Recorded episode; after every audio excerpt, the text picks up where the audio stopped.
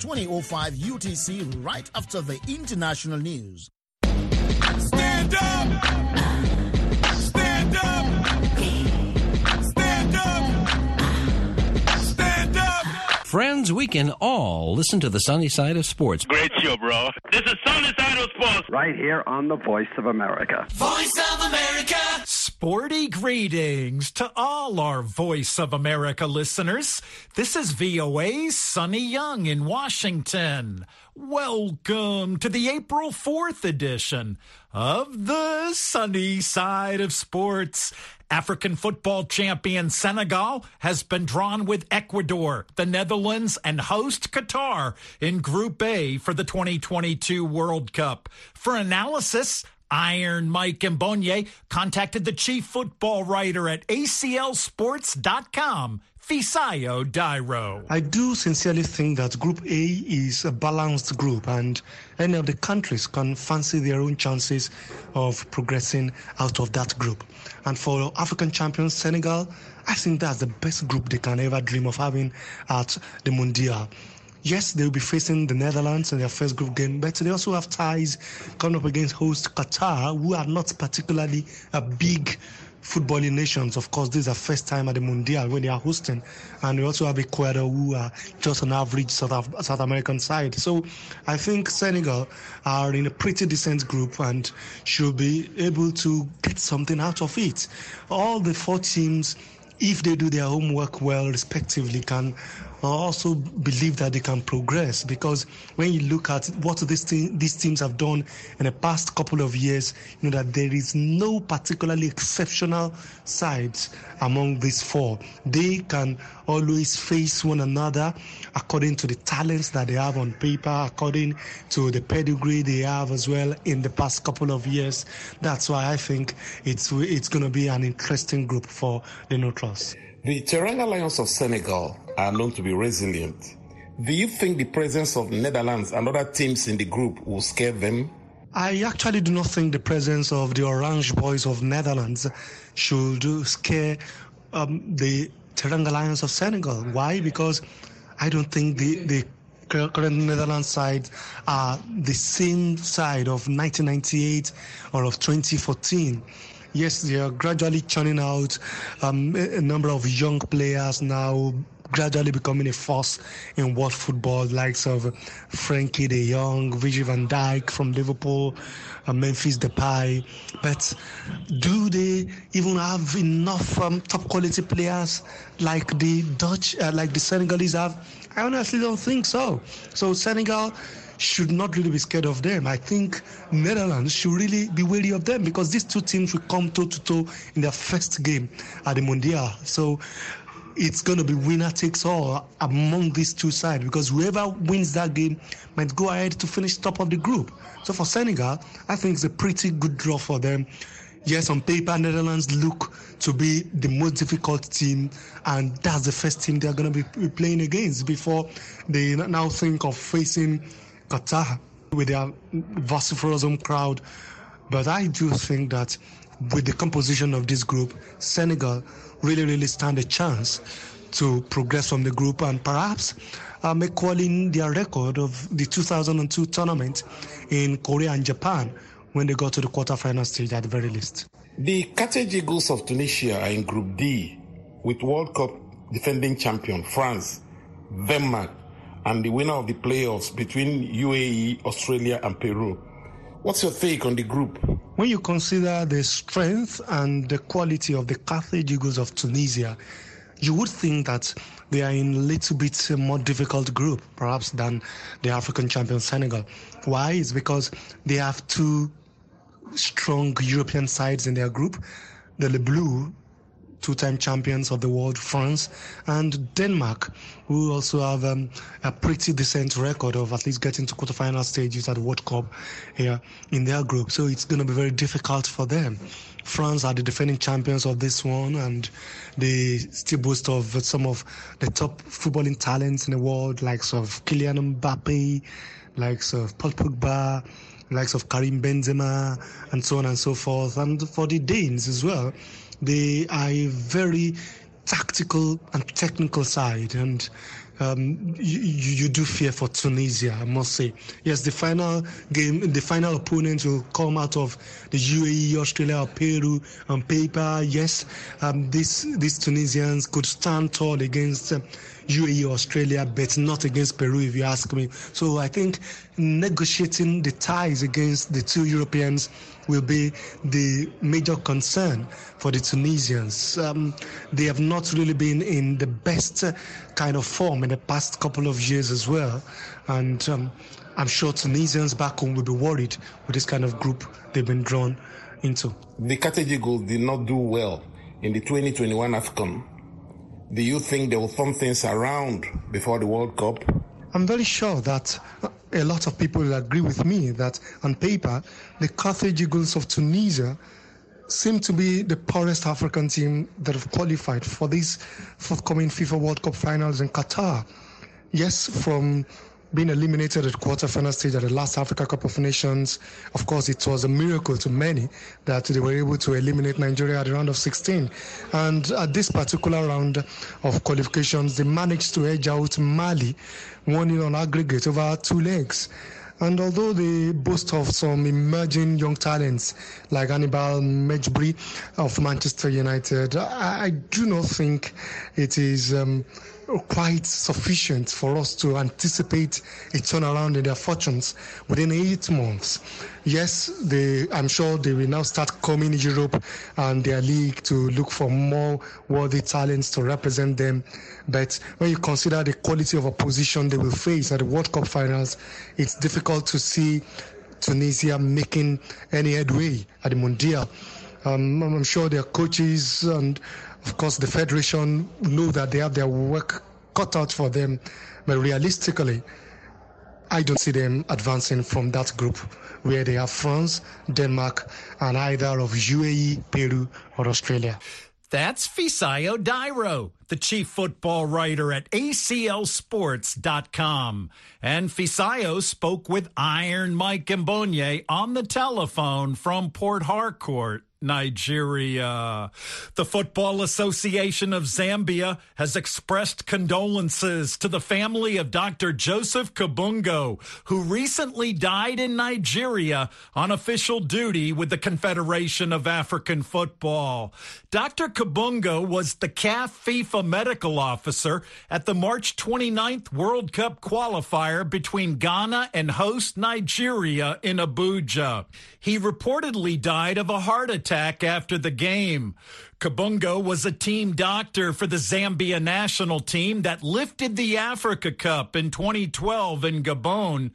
The Football Association of Zambia says it is waiting for the official report after an investigation into the death of the CAF FIFA medical officer. For more reaction to the death of Dr. Kabungo, VOA's Peter Cloti spoke with Sidney Mungala, a spokesman for the Football Association of Zambia. We are all very shocked. It is something that happened out of nowhere. Remember, this was just a routine match, or the final leg qualifier for the World Cup between Nigeria and Ghana. So he was just assigned a routine role as a CAF medical officer for that particular game. And obviously, the expectation was that this was just one of the usual activities that doctors go through at football matches. So we were very shocked initially when we learned that there was someone who had died unofficial, because initially there was no name attached to the death when the report started filtering through. Sadly, we were notified by CAF and also the host nation that the person who had died has been identified as Zambian and is a medical doctor. So from that perspective, we are still very shocked. We've been made aware that the cause of death has been identified as a cardiac arrest in the aftermath of that game that ended the 1-1, gifting Ghana qualification to the World Cup.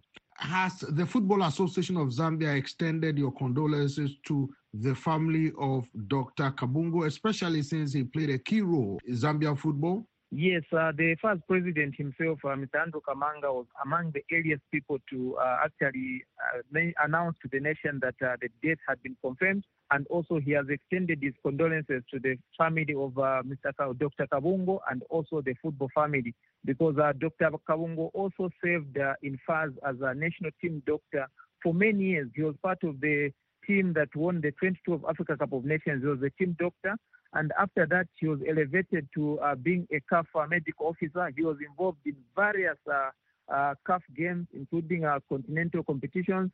Even the last Africa Cup of Nations final between Senegal and Egypt, he was the COVID medical officer assigned for that responsibility. He was also recent in Qatar for the FIFA Arab Cup, which is a precursor for the FIFA World Cup. So he has always been involved in these football activities. And also, he has been actually part of the officials that were being identified to be part of the FIFA World Cup. So he has been a role model to many upcoming football administrators and also medics in the game. And we are very saddened that he had to go at a time that many people have been looking up to him to provide an outstanding example for would-be doctors or many other people involved in the game. Sydney, any role that FAS or Football Association of Zambia will play in the ceremony that will lead to his burial? Obviously, at every stage we are being involved. Remember, he was on duty at CAF. Obviously, the recommendation always comes from the host, from the mother board, which is AFAS. So even when he's been assigned these responsibilities by CAF or FIFA, they've always come through the association. So even the process of repatriation of his body, of course, we work with the government. He was a Zambian citizen who was on duty outside our borders. Obviously, government to play a role, but obviously, in terms of the football protocols and also acknowledging his contribution to the game, we are going to be involved at every stage, and we hope that we can give him a befitting send-off, because he did so much for the game, and we can only celebrate his life by giving him a befitting send-off. That's Sidney Mungala, a spokesman for the Football Association of Zambia, and he spoke with VOA's Peter Cloti from Lusaka, Zambia. Sport greetings. This is Binga James, an African football analyst. You're listening to The Sunny Side of Sports on The Voice of America. Join me, Hayley Adams, on the next Straight Talk Africa. I'll have an exclusive interview with Wamkele Mene, Secretary-General of the African Continental Free Trade Agreement, set to be the world's largest free trade zone. Plus, a new report reveals a link between the media's portrayals of Africa on the next Straight Talk Africa. This Wednesday at 18:30 UTC.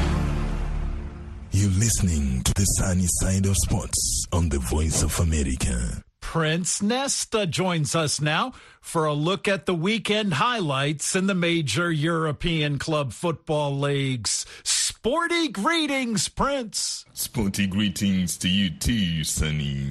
Manchester United salvaged a 1-1 draw against Leicester City in a match that was played at Old Trafford. Nigerian striker Kelechi Iheanacho put the visitors ahead in the second half before Brazilian midfielder Fred levelled 3 minutes later for the Red Devils. United are currently 7th in the table with more than 20 points separating them with Premier League leaders Manchester City and second-placed Liverpool. United boss Ralf Rangnick reacted to his side's draw against the Foxes. I think the second half was the better one.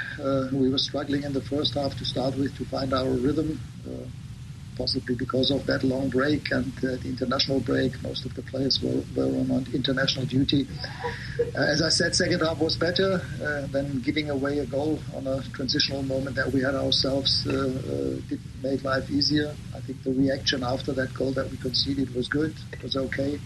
We came back, scored a goal, and then in the last 15 minutes had two or three good moments where we could have scored the winning goal, but we didn't. So in the end, we are not happy with the result, but I think overall the second half was okay. Goals from Matt Doherty, Son Heung-min, Emerson Royal, Fabian Chan, Steven Bergwijn helped Tottenham Hotspur thrash Newcastle United 5-1 in a match that was played at the Tottenham Hotspur Stadium. Spurs manager Antonio Conte reflected on his team's performance. Tottenham is in the race. Is in the race to reach. An important target in this league. because I repeat, this league is very, very difficult to try to be in the race for a place in Champions League. But we want to stay there.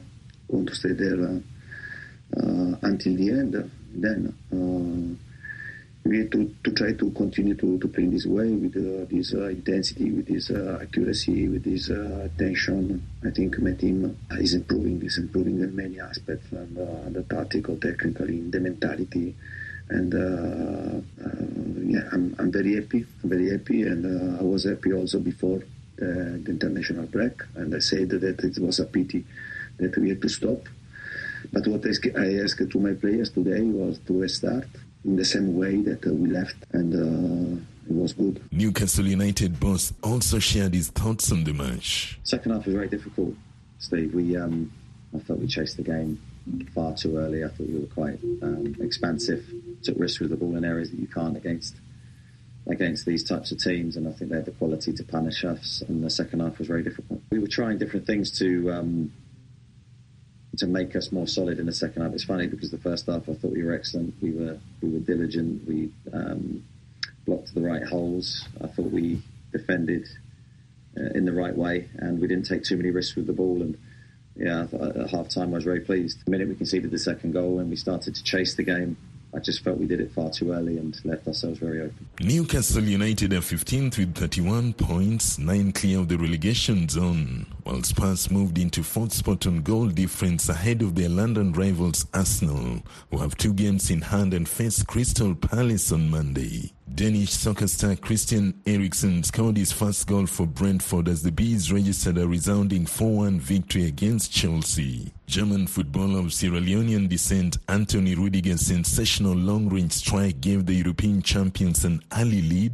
before Vitaly Jankto leveled just a minute later to spark a 3-goal spree in 10 minutes for the visitors. Chelsea boss Thomas Tuchel spoke after his team's shocked Premier League defeat. Obviously it was strange because we were working hard for that first goal, and we know how hard it is to create chances against Brentford. I mean, they defend either very high in man mark or they defend very, very deep in a block of 10 men around the box. So it's very hard to create chances, and you need to be patient, have a fluid rhythm, and you need to be very intelligent and also clinical to take little chances to have that first goal and to break that block down. And once we had it, we stopped defending and give 3 goals away in 10 minutes, which is very untypical, and which of course killed the game today for us. I don't know why.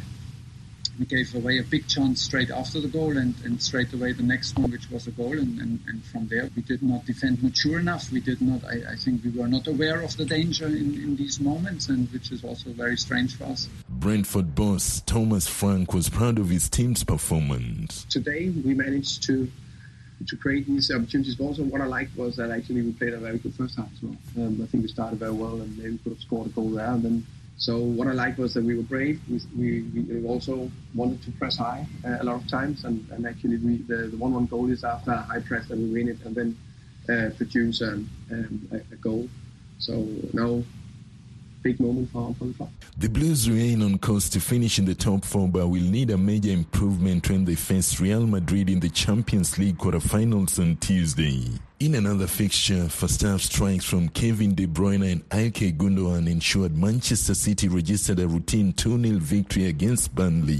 Diogo Jota and Fabinho also helped secure Liverpool's 2-0 home win over Watford, the Reds' 10th consecutive Premier League victory.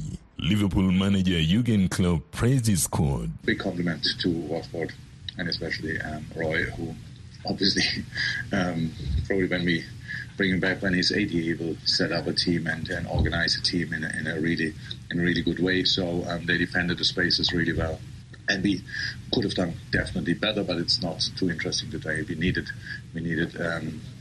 maturity, we needed desire.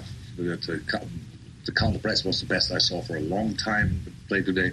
But with the ball, we could have been slightly more creative, offering more runs in behind, stuff like this. But we scored the 2 goals and controlled the game in other parts, needed Ali once. That's it. That was Liverpool manager Jürgen Klopp sharing his thoughts after his side defeated Watford in the Premier League. Moving on to the French league, French star of Cameroonian descent Kylian Mbappé struck twice while also creating goals from Brazilian superstar Neymar and seven-time Ballon d'Or winner Lionel Messi to help Paris Saint-Germain cruise past Lorient 5-1 at home. Second place Marseille also registered a 4-2 win at Saint-Etienne, courtesy of goals from Dimitri Payet, Timothy, Senegalese forward Bamba Dieng and French midfielder of Moroccan descent Amin Herit. Third place Rennes under 1-1 draw against Nice, while Monaco beat Metz 2-1, with French striker of Tunisian descent Wissam Ben Yedder extending his league-leading goal tally to 18. Finally, in the Spanish La Liga, French star of Algerian descent Karim Benzema scored two penalties to help Real Madrid secure a 2-1 victory at Celta Vigo. The Los Blancos are now 12 points clear the top of the La Liga table with 8 games left to play. Pedri's second-half strike and Barcelona 1-0 win against Sevilla, where Luis Suarez and Joao Felix's goals helped Atletico Madrid cruise to a 4-1 win against Alaves. Thank you, Prince Nesta, for that spicy package of European club football highlights. The Basketball Africa League is back. Voice of America joins forces with Africa's premier men's basketball league to bring you the second season of the BAL. 38 games, 12 teams leaving it all on the court in Senegal, Egypt and Rwanda to determine the 2022 season champion. Tune in to VOA 24/7, FMs and to our radio and TV affiliates for some action. Pre-game, play-by-play, post-game, daily highlights delivered by our finest commentators. Basketball Africa League 2022 on Voice of America. May the best team win.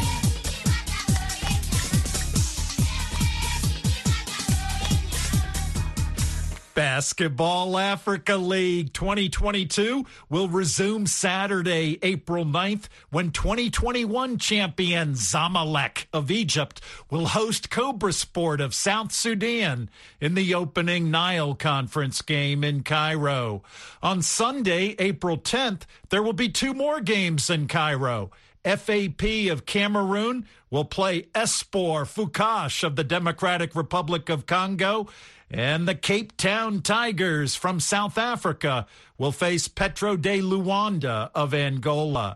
And VOA English Radio will be broadcasting all three of those games. In U.S. women's college basketball, the Gamecocks of South Carolina defeated the Huskies of Connecticut Sunday night, 64-49, to win their second national title in Minneapolis, Minnesota. The AP's Dave Ferry tells us more. Destiny Henderson scored a career-high 26 points, and Aaliyah Boston had a double-double as the Gamecocks shut down UConn, 64-49. Boston finished with 11 points and 16 rebounds to help South Carolina become the first team to beat UConn in 12 NCAA title games. Coach Day did a great job of scheduling us a hard non-conference schedule, which kept us prepared, and we were able to fight through all of those games, and so it just showed how determined we were to continue to be successful. The Gamecocks out-rebounded the Huskies by 49-24, including a 21-6 advantage on the offensive glass. Connecticut shot just 4 for 16 from three-point range. Paige Beckers was the lone Husky to score in double figures, finishing with 14. I'm Dave Ferry. Thanks, Dave. In U.S. men's college basketball, the Jayhawks of Kansas will play the Tar Heels of North Carolina in the national title game later Monday night in New Orleans, Louisiana. The AP's Gethin Coolbaugh has this preview for us. A meeting of Blue Bloods will decide the college basketball men's national championship. The Tar Heels last won in 2017 and are seeking their seventh title and their 12th appearance, but first under first-year head coach Hubert Davis. The foundation of Carolina basketball will always be here because it's been tried and tested and proven successful, and I've experienced it. Meanwhile, the Jayhawks are in pursuit of a fourth title in their 10th appearance and the school's first title since 2008 in Coach Bill Self's fifth season. You have an opportunity to be in the game most years.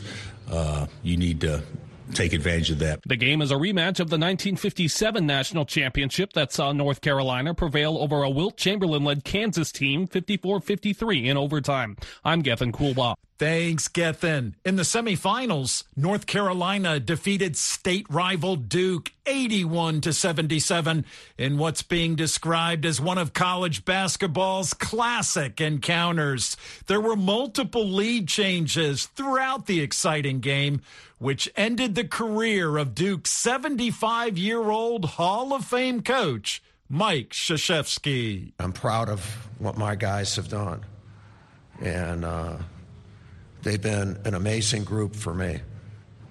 The youngest team I've coached, and we had our chances tonight, and they made more. They made a couple more plays than we did.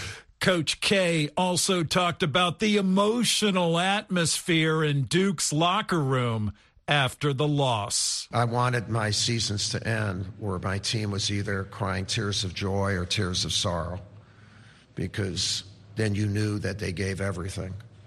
And I had a locker room filled with guys who were crying.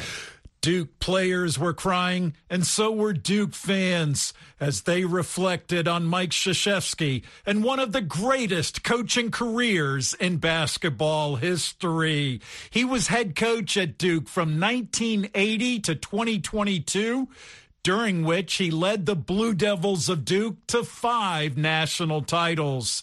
Among men's college basketball coaches, only the late John Wooden of UCLA has won more NCAA championships with 10. In addition, Coach Mike Krzyzewski led the USA to 3 consecutive Olympic gold medals in men's basketball at the 2008 Beijing Games, the 2012 London Olympics, and the 2016 Rio Games. He says family is his focus right now. I think when you have 3 daughters, 10 grandchildren, and you've been through quite a bit, you're used to taking care of the emotions of the people you love and that you're responsible for. And that's where I'm at. And I'm sure at some time I'll deal with this, you know, in my own way. But for right now, we need to deal with it with our family. The now retired Mike Krzyzewski gets a sunny side of sports salute for his great basketball coaching career. He was inducted into the Basketball Hall of Fame in 2001. Over the weekend, the Basketball Hall of Fame announced its class of 2022. Argentine guard Manu Ginobili, who won 4 NBA titles with the San Antonio Spurs, as well as an Olympic gold medal in 2004, headlines the Hall of Fame class. It also includes another former NBA star, Tim Hardaway Sr. Now, Tim's son, Tim Hardaway Jr., plays for the NBA's Dallas Mavericks team. Others who will be enshrined in the Basketball Hall of Fame are former WNBA stars Swin Cash and Lindsey Whalen, NBA coaches George Karl and Del Harris, WNBA coach Marianne Stanley, U.S. men's college basketball coach Bob Huggins, and NBA referee Hugh Evans. The official induction ceremonies will take place September 10th at the Basketball Hall of Fame, located in the northeastern U.S. city of Springfield, Massachusetts. This is the voice of America. Washington, D.C. Finally, a player who may one day earn induction into the Basketball Hall of Fame is Cameroonian star Joel Embiid of the Philadelphia 76ers. Embiid was the NBA's high scorer on Sunday. He fired in 44 points and also grabbed 17 rebounds as Philadelphia scored a 112-108 road victory over the Cleveland Cavaliers. Embiid was questionable coming into the game because of a sore ankle, but he dominated down the stretch as he and the 76ers get ready for the upcoming NBA playoffs.